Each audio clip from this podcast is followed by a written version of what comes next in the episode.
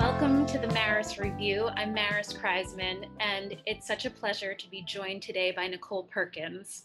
Nichole is a writer from Nashville, Tennessee, who examines the intersections of pop culture, race, sex, gender, and relationships. She's a 2017 Audre Lorde Fellow at the inaugural Jack Jones Literary Arts Retreat and a 2017 BuzzFeed Emerging Writers Fellow. And her debut essay collection is called Sometimes I Trip On How Happy We Could Be. Nichole, welcome. Thank you. Thank you so much. Your essays are so joyful and wonderful, and I greedily want to ask you something because my own aspirations are to maybe do something similar, which is tell me about writing about the personal through the lens of pop culture and as a way to structure an essay. So I didn't really want to do, I mean, obviously it's a memoir, so there's going to be a lot of autobiographical stuff, but the way my memory is set up, I could not tell you the little bitty things unless they were like super embedded in my brain. And also because I really did not enjoy being a child. And not because there was anything necessarily super traumatic about childhood, but it just, I just didn't, I think because I had an older sister and I was just always like, I want to be older, I want to do older stuff, that I don't really have those, I don't know, very detailed childhood memories. And I can't always necessarily, you know, talk about like dates. I've never been good at remembering dates and stuff. So I was like, well, how do I remember my life? And I remember my life in pop culture moments. I remember my life in MTV and Skinamax and music and books, and you know, and stuff like that. And part of that is because my mother, we just had a steady diet of pop culture growing up. My mother, even though, you know, we were not very well off at all, my mother made sure that we had cable. Like when cable was really popping off in the 80s, she made sure that we had cable. She's one of those people who cannot go to sleep without the TV going, so she needed options of what to watch. And she also made sure that we had magazines, particularly Black magazines, in the house. So we had a steady diet of Ebony and Jet and Essence, and then, you know, later Source even, and Vibe even. Like, you know, those are not necessarily things that my mother would have been reading on her own, but she knew that we needed to see those things. So yeah, my childhood really was more, I don't know, centered around those things, film and TV, and watching the same movie over and over on cable, because that's what was happening in the 80s, right? That's all we had. I keep trying to remember what it was that I was watching back then. And it's really hard because there's no record of it. You just have to kind of remember, oh yeah, this is when Pretty in Pink was on 5 times a day. Yes, right. And like Porky's Revenge that I was watching with my sister that I should not have been watching at all. And like, I think a few years ago, I tried to watch one of those Porky movies and I was like, oh my God, this was horrible. Why did anybody film this? And then we were watching as little girls being like, oh, this is what adulthood is like, or this is what adulthood is like. Yeah, even Revenge of the Nerds. And that used to be like my favorite film series. And I was just like, oh no, this is awful. This is not consensual. This is terrible. Yeah, so it's not great going back, watching some of the stuff from my childhood that I loved, but you know, that was definitely a part of this process. Obviously I didn't go back and like watch everything, but, that's what I would do. Listen to a lot of music to try to remember those moments, looking up what was playing at that time, what was the music of the time, and going back and listening to that and trying to place myself. So that was a very long-winded answer of saying I have a terrible memory, but I remember things through what I was watching at that time, or what I was listening to at that time, or, you know, stuff like that. Yeah, and then going back to things, you have an essay about being stalked, basically. And you casually mention some of the things that we take for granted now that everyone knows are problematic, but we didn't know at the time. Say Anything, Urkel on Family Matters, like he's supposed to be this lovable nerd, and yet that was really fucked up. Yeah, he would not take no for an answer, and that's not cute. Really not cute. And like to go back and see that we were taught. Oh, and Something About Mary, of course, is the third one. Yeah. Yeah, this was unacceptable behavior that we were taught was fun and romantic. Yeah. And it's like, it's been interesting because, and I don't really talk too much about the romance novels in this memoir because I talk about them a lot already, and I had written a Kindle single about it was called Romance Novels Ruined Me, and just talking about the effect of romance novels. But I've been reading romance novels for a very long time, and I realized it's been like 35 years or something like that, and it's been interesting to watch the progression, where the romance novels, the heroines had to kind of I'm gonna say be coerced into these relationships for whatever reason, and then to watch them kind of gain more of their agency over the years as people have stepped back and been like, no, she should not have been forced into this relationship. This is not good. You can't force someone to love you, under these kinds of circumstances. So that's been really interesting to watch. Even on the show now, Brooklyn Nine-Nine, with Charles and his love for Rosa at the very beginning, it was getting really close to that line of take no for an answer, dude. Like, she's not interested in you. But I think Brooklyn Nine-Nine did a really good job of turning it, because he did, he immediately, not immediately, but at some point within that first season, he does, it's like he does realize, I'm pushing it. This is inappropriate.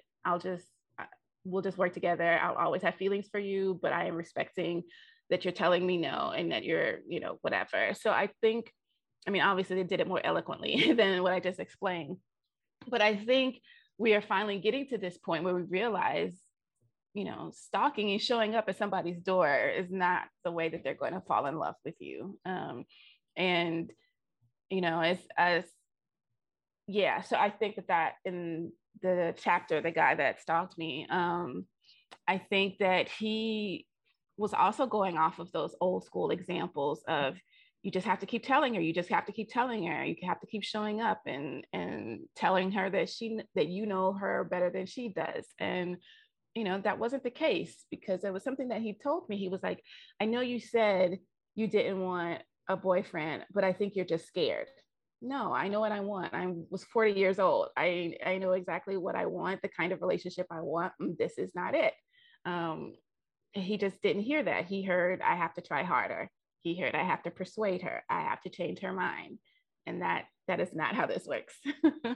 There are not enough flowers you can buy to make a woman change her mind. Exactly. And almost ruined flowers for you, roses. Yes, yes. And I was so upset by that, because I don't really know too much about flowers, and I know that people look down on you if you say roses are your favorite or whatever, and it's just like, oh, that's so cheesy and cliche. But I love red roses. Red is my favorite color. Roses are simple and beautiful. I don't see anything wrong with that, and I was just upset that he was gonna have to make me learn about flowers and find something new. That is not acceptable. Tell me, in putting this collection together, were there any themes that you hadn't considered were kind of a part of your focus that you found to be in there more than you had anticipated? I did not realize how much of the book was going to be me breaking family curses, generational curses. That's kind of, that is something that I have tried to do, but I did not realize how much it would leak into my writing, and how, I'm still dealing with a lot of the stuff, the fallout from my father's abuse of my mother, and the way that his addictions and stuff like that, affected or continue to affect me. You know, I thought that I had basically worked through all of that, but it was still showing up. So when I went, you know, when I finished and I was going through, you know, doing my read through and making sure that I had said what I wanted to say, or, you know, going through the edits and stuff, I was just like, oh yeah, this is something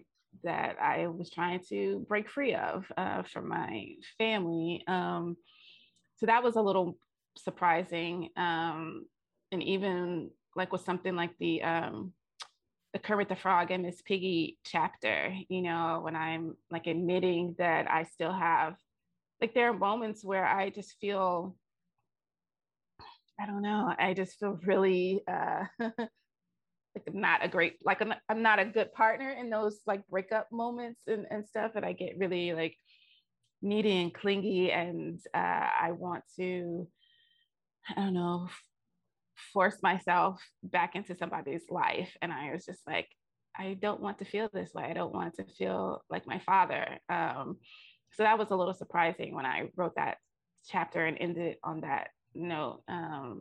But that was the main thing, like realizing how much, so much of my life and so many of my decisions were about breaking generational curses. And my mother is a major, like, you know, she raised us, and I didn't give her a dedicated chapter or anything like that. But she's still very much threaded into everything. And I wanted to be careful in acknowledging, you know, that not everything in the way that she raised us was peachy keen, and there was no fault of her own. But I definitely wanted to be careful not to be like, everything is my mother's fault, and I, you know, that kind of stuff. So that was, I made a conscious effort, and not because I was distorting the truth, but just because I wanted to make that very clear that she was doing the best that she could. And I didn't, one thing that's has always started to concern me more is how much of my story is someone else's story, and how much of that can I tell? And so I was very conscious of that, and trying to show that the way that my mother was raised then trickled down to how she raised us, and then how I navigate the world. And so I just wanted to like be respectful of that while also acknowledging it. And, you know, if my mother gets to a point one day where she wants to tell her story in a particular way, maybe she'll come to me and ask me to write it for her. But yeah. The world is racing to get back to normal and start meeting up in person again. But after this past year, getting back to feeling normal takes time. As much as I've loved seeing friends and colleagues IRL again, with that excitement comes a good deal of dread. If you're feeling overwhelmed by it all, you're not alone.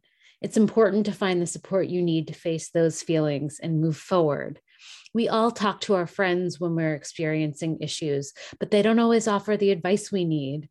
Getting unbiased feedback and advice from a licensed professional can be refreshing and actually rewarding. More than 50% of Americans struggle with their mental health. We all need help sometimes, and asking for support when you need it is actually a sign of strength. Talkspace works around your schedule at your convenience. Send and receive unlimited messages with your dedicated therapist in the app, and schedule live video sessions with your licensed therapist from anywhere. Whether you're experiencing depression, anxiety, or other problems, Talkspace is the #1 online therapy platform to help you sort through any issue, with thousands of licensed therapists available to match with you. Talkspace therapists are experts in dozens of specialties. Start feeling better with a single message.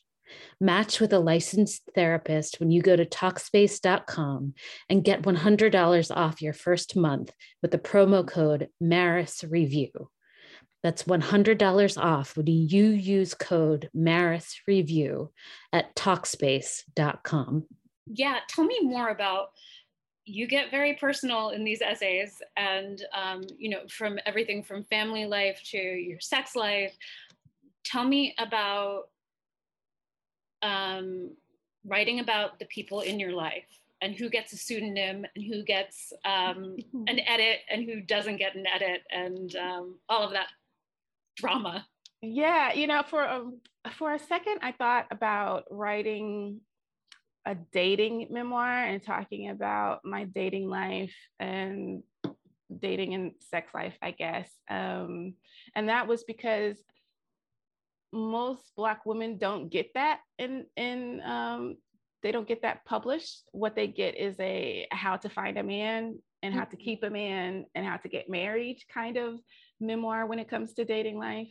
And so it's, you know, it's far more of an manual or an instructional guide or something. But so I thought about that at first, because by the time I don't know, as I mentioned in the chapter about the message board stuff, I was really into blogs and that's what I was writing about. So I feel like I've been oversharing online for a while.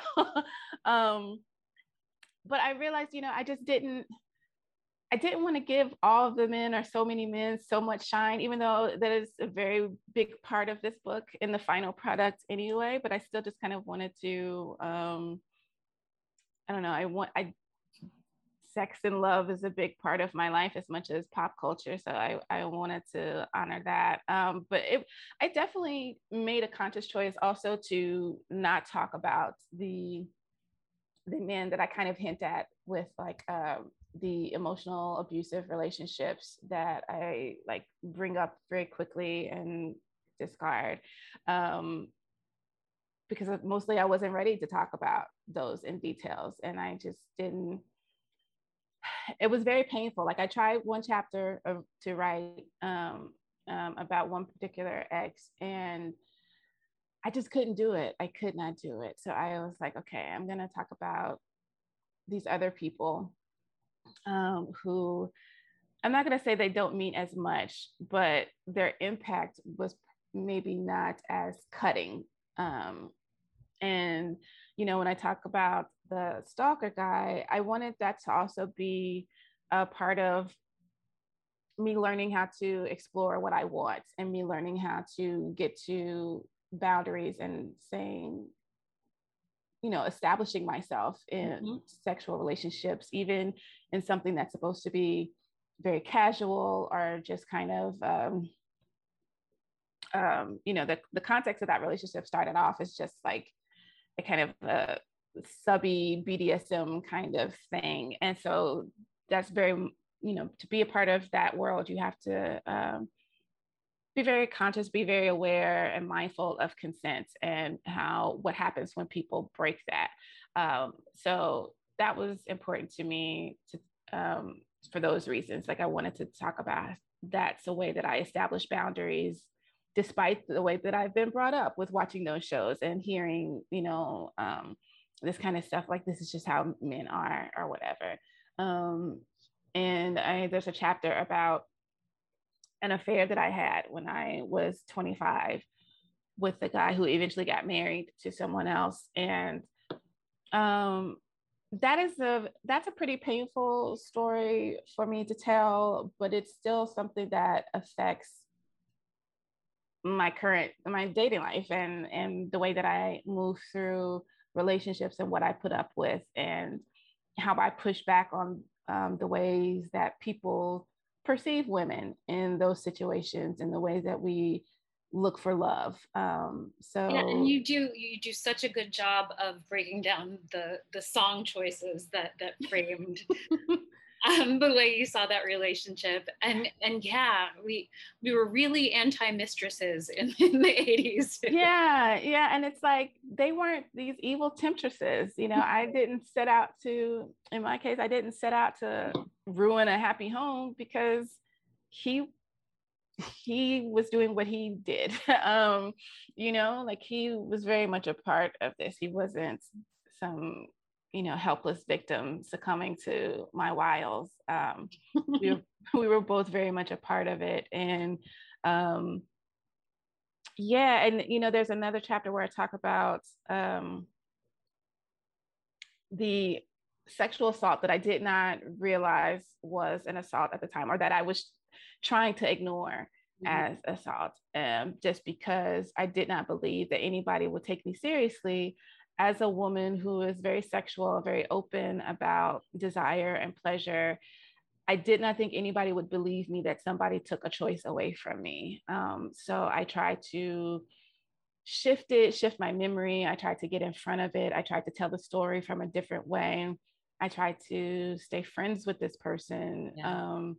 Again, in order to kind of like fool my own memory, to trick myself. And it wasn't, but it did bother me. And it bothered me to the point that I would like, I talked to some very trusted friends. And, you know, as the story, as I say in the chapter, it wasn't until I was telling a friend at another party that, you know, I was drunk again, just kind of like, and it was on my mind. And she was like, no, that was rape. That was terrible. And I think I needed somebody to say what it was. The first person that I had told was a guy, a really good friend, and he was great, but I think he just did not have the language. He did not have like the skills to kind of like help me process it. But my friend who did name it for me, I really needed that. And so I chose to tell that story because I think it's probably a lot more familiar to people than they realize, and that maybe they've had a, you know, similar circumstances. And even still, like I'm still uncomfortable with like calling it sexual assault or date rape or anything like that.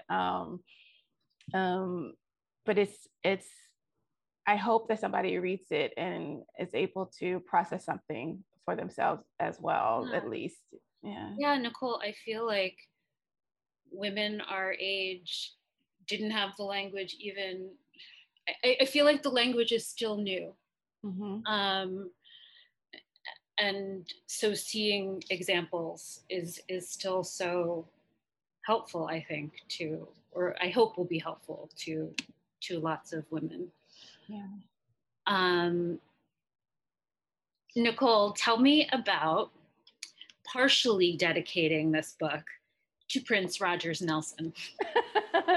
Well, the title comes from a Prince song, my favorite Prince song. And it took me years to figure out what my favorite Prince song was because I am such a big fan. He's been such a major influence in my life. But I wanted to acknowledge that. And when I graduated from high school, they gave us, we could do a quick thank you in like one sentence or something like that, two sentences or something. And so I thanked chocolate and Prince. And my family was really upset with me, you know, because they were like, oh, are we just nothing to you? Like, you're gonna name these things that, you know, one's an inanimate object and another is someone who will never know you exist. But like his music really helped me through childhood, through high school, and eventually like through the rest of my adulthood. And so I wanted to acknowledge that and honor that. And obviously he's not here anymore, so he can't necessarily see the dedication, but it's still important to me that I give him his props because he was just, and not just like in a music, like, oh, he made good music, but I really saw someone who was just like, this is how I am and you're gonna have to deal with it, you know? And even though I didn't necessarily want to look like him, I didn't necessarily want to be a musician, I didn't necessarily want to follow his path in so many other ways, but I, like I say in the essay, I recognize so much of myself, like this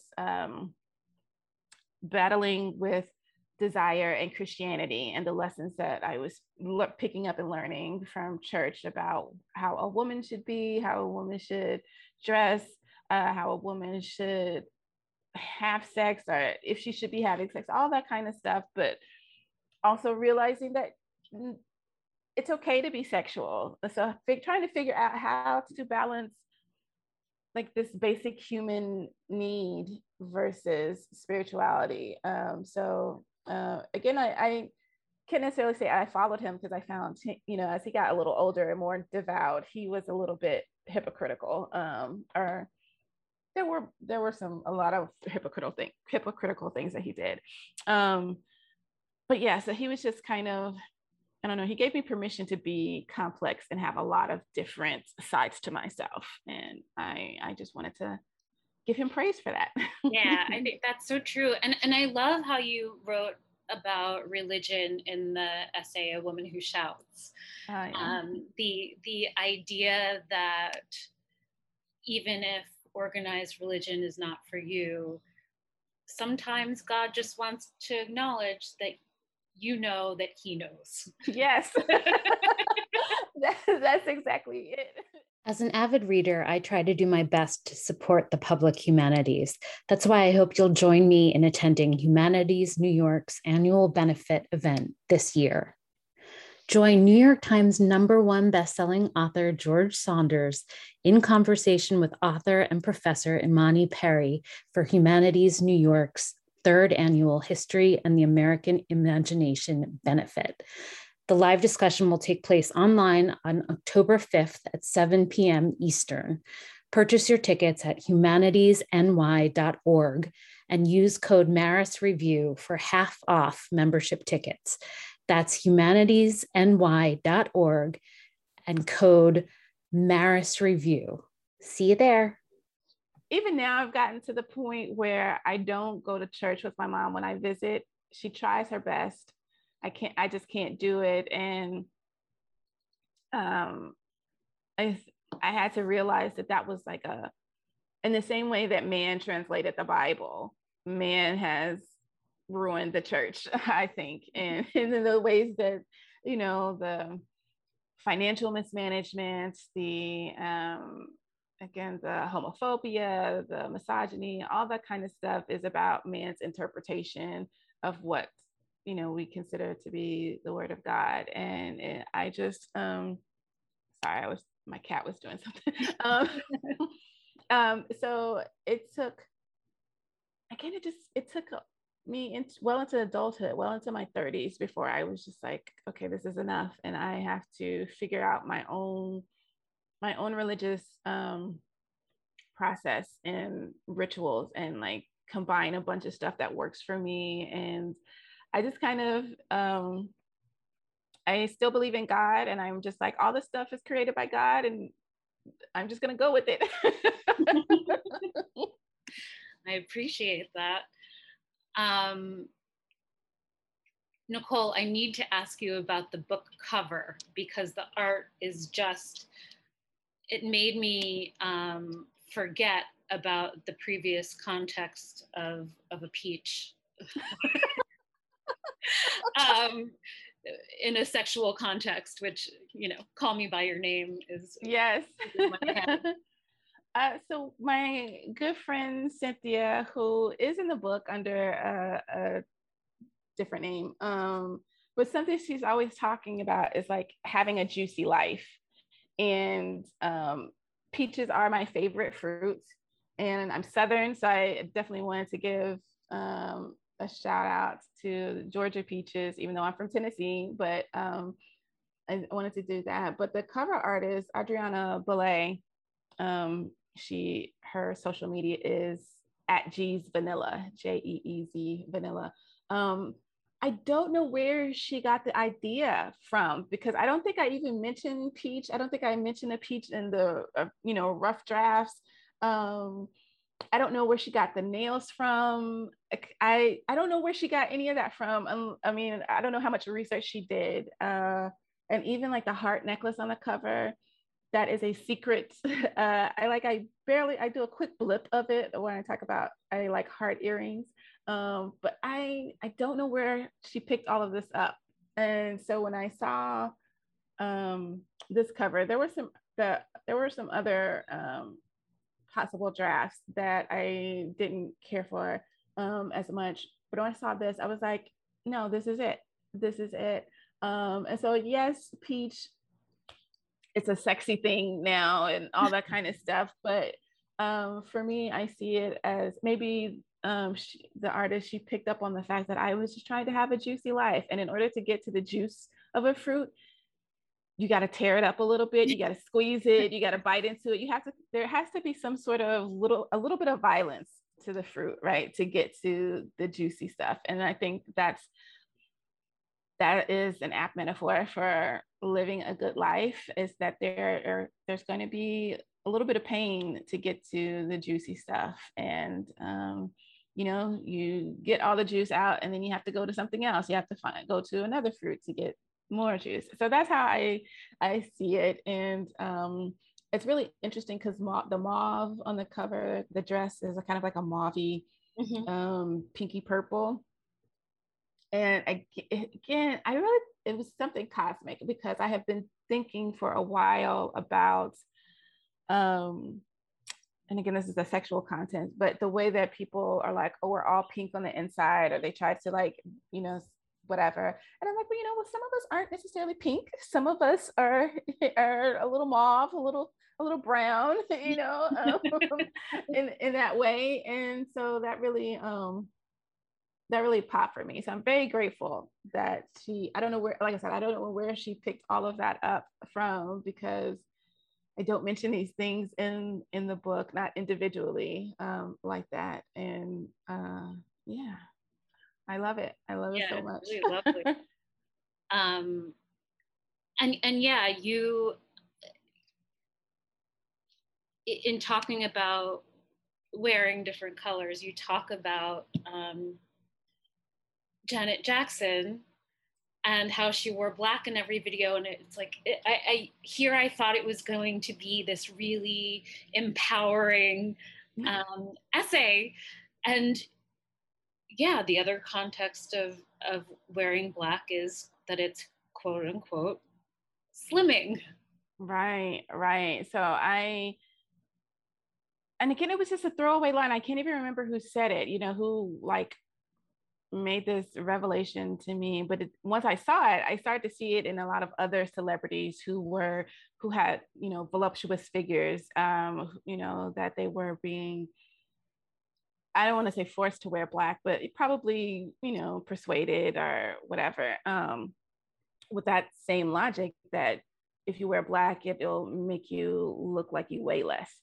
And so when I started to wear black, I think maybe it was like some teen angsty kind of stuff, but definitely it was, don't look at me, I'm gonna disappear. I won't be something you're going to be able to see in a crowd, because I don't know, and it's something that I still struggle with, body image issues. And, you know, for a while, I was very skinny to the point that people misread my age, thought that I was always younger than what I was because I was, you know, small or whatever. And I didn't have the hips and ass that Black women were supposed to have, particularly Southern Black women were supposed to have for a very long time, or at least, you know, during those teenage years when all that stuff seems really, really important. And then when I went to college and I started to get that shape, mostly because I was in college in New Orleans and I was eating incredible food. And because I was a college student, I was, if somebody offered me a free meal, I would take it. So there was that. And then there's that superstitious thing of, because, you know, I had a boyfriend my whole 4 years of college and we were having sex like rabbits. And so people were like, oh, well, that's why you're getting in shape, because you're having so much sex. It's some weird little old wives' tale that we have. Anyway, so I've always just been very aware of people looking at my body and making judgments, whether it was you're not dressing girly enough, you don't look like a girl, you don't look like a woman, you don't have the shape of a woman. And then when I started to wear dresses and whatever, then it was you're wearing the wrong type of dress. Now you're showing too much skin. Now you look like a whore, you know, like I was just like, no one's ever going to like what I wear, so don't look at me. Don't look at me. So I just wore black, and it was a very frustrating time for my mom, because my mom is a very, and I mentioned this in my mom is a very bright, colorful person who jingles and jangles, you know, with her jewelry a lot.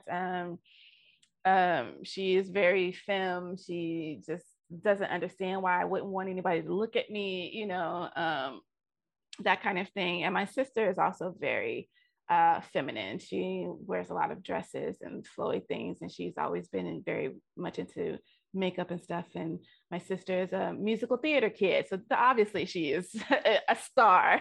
So being in a household with these two women and then just being like, no, don't look at me, I'm going to be in the corner reading a book, it was a challenge for sure. And so the Janet Jackson chapter, I wanted to write that because I wanted an avenue to talk about my body and kind of disappearing, and in previous examples online, I'd written an essay about my body for the Toast, but it was more from like a mental health and reproductive health kind of angle. And so I wanted to look at a different way.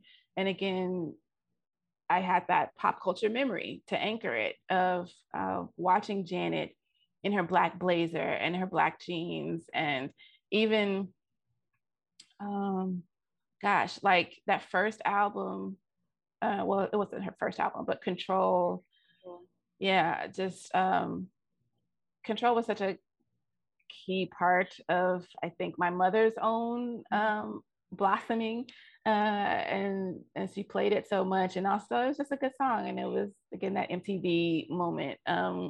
So all of that kind of combined and had started me thinking about the ways that I wanted to dress and share my body or not share my body, and trying to, I think I've gotten away from all black at this point. I definitely make focused effort to have more color in my wardrobe, but it's hard for me to find patterns that I like and that I feel comfortable in. So I've been, for the upcoming virtual tour, I've been trying to find bright, colorful patterns. Sure. I don't know if that'll always be what I wear, but I've been trying. I love that, and love this book. Nichole, before we go, do you have some books to recommend for us? I do. I have a book of poems by Destiny O. Birdsong called Negotiations, which is about, Destiny kind of examines her life. She has albinism and examines her life with an autoimmune disease, and basically the negotiations we do with our bodies, with the public, looking at our bodies, with the healthcare system, in relationships, in our families, and things like that. It's an incredible collection of poetry that I think everyone should read. And then I'm gonna recommend a book that's been out for a little bit now, but Heads of the Colored People, a collection of stories by Nafissa Thompson Spires. It's just so good and so funny in spots, and also just really, we always say powerful, but it really is, it just kind of, some of these stories just kind of punch you in the gut. So those are the two books that I recommend: Negotiations by Destiny O. Birdsong and Heads of the Colored People by Nafissa Thompson Spires. Nichole, thank you so much. This was a pleasure. Thank you. I'm so glad that you let me ramble for so long about this stuff. Thank you for listening to the Maris Review, and check the show notes for the books we discussed on here today. And please subscribe wherever you get your podcasts.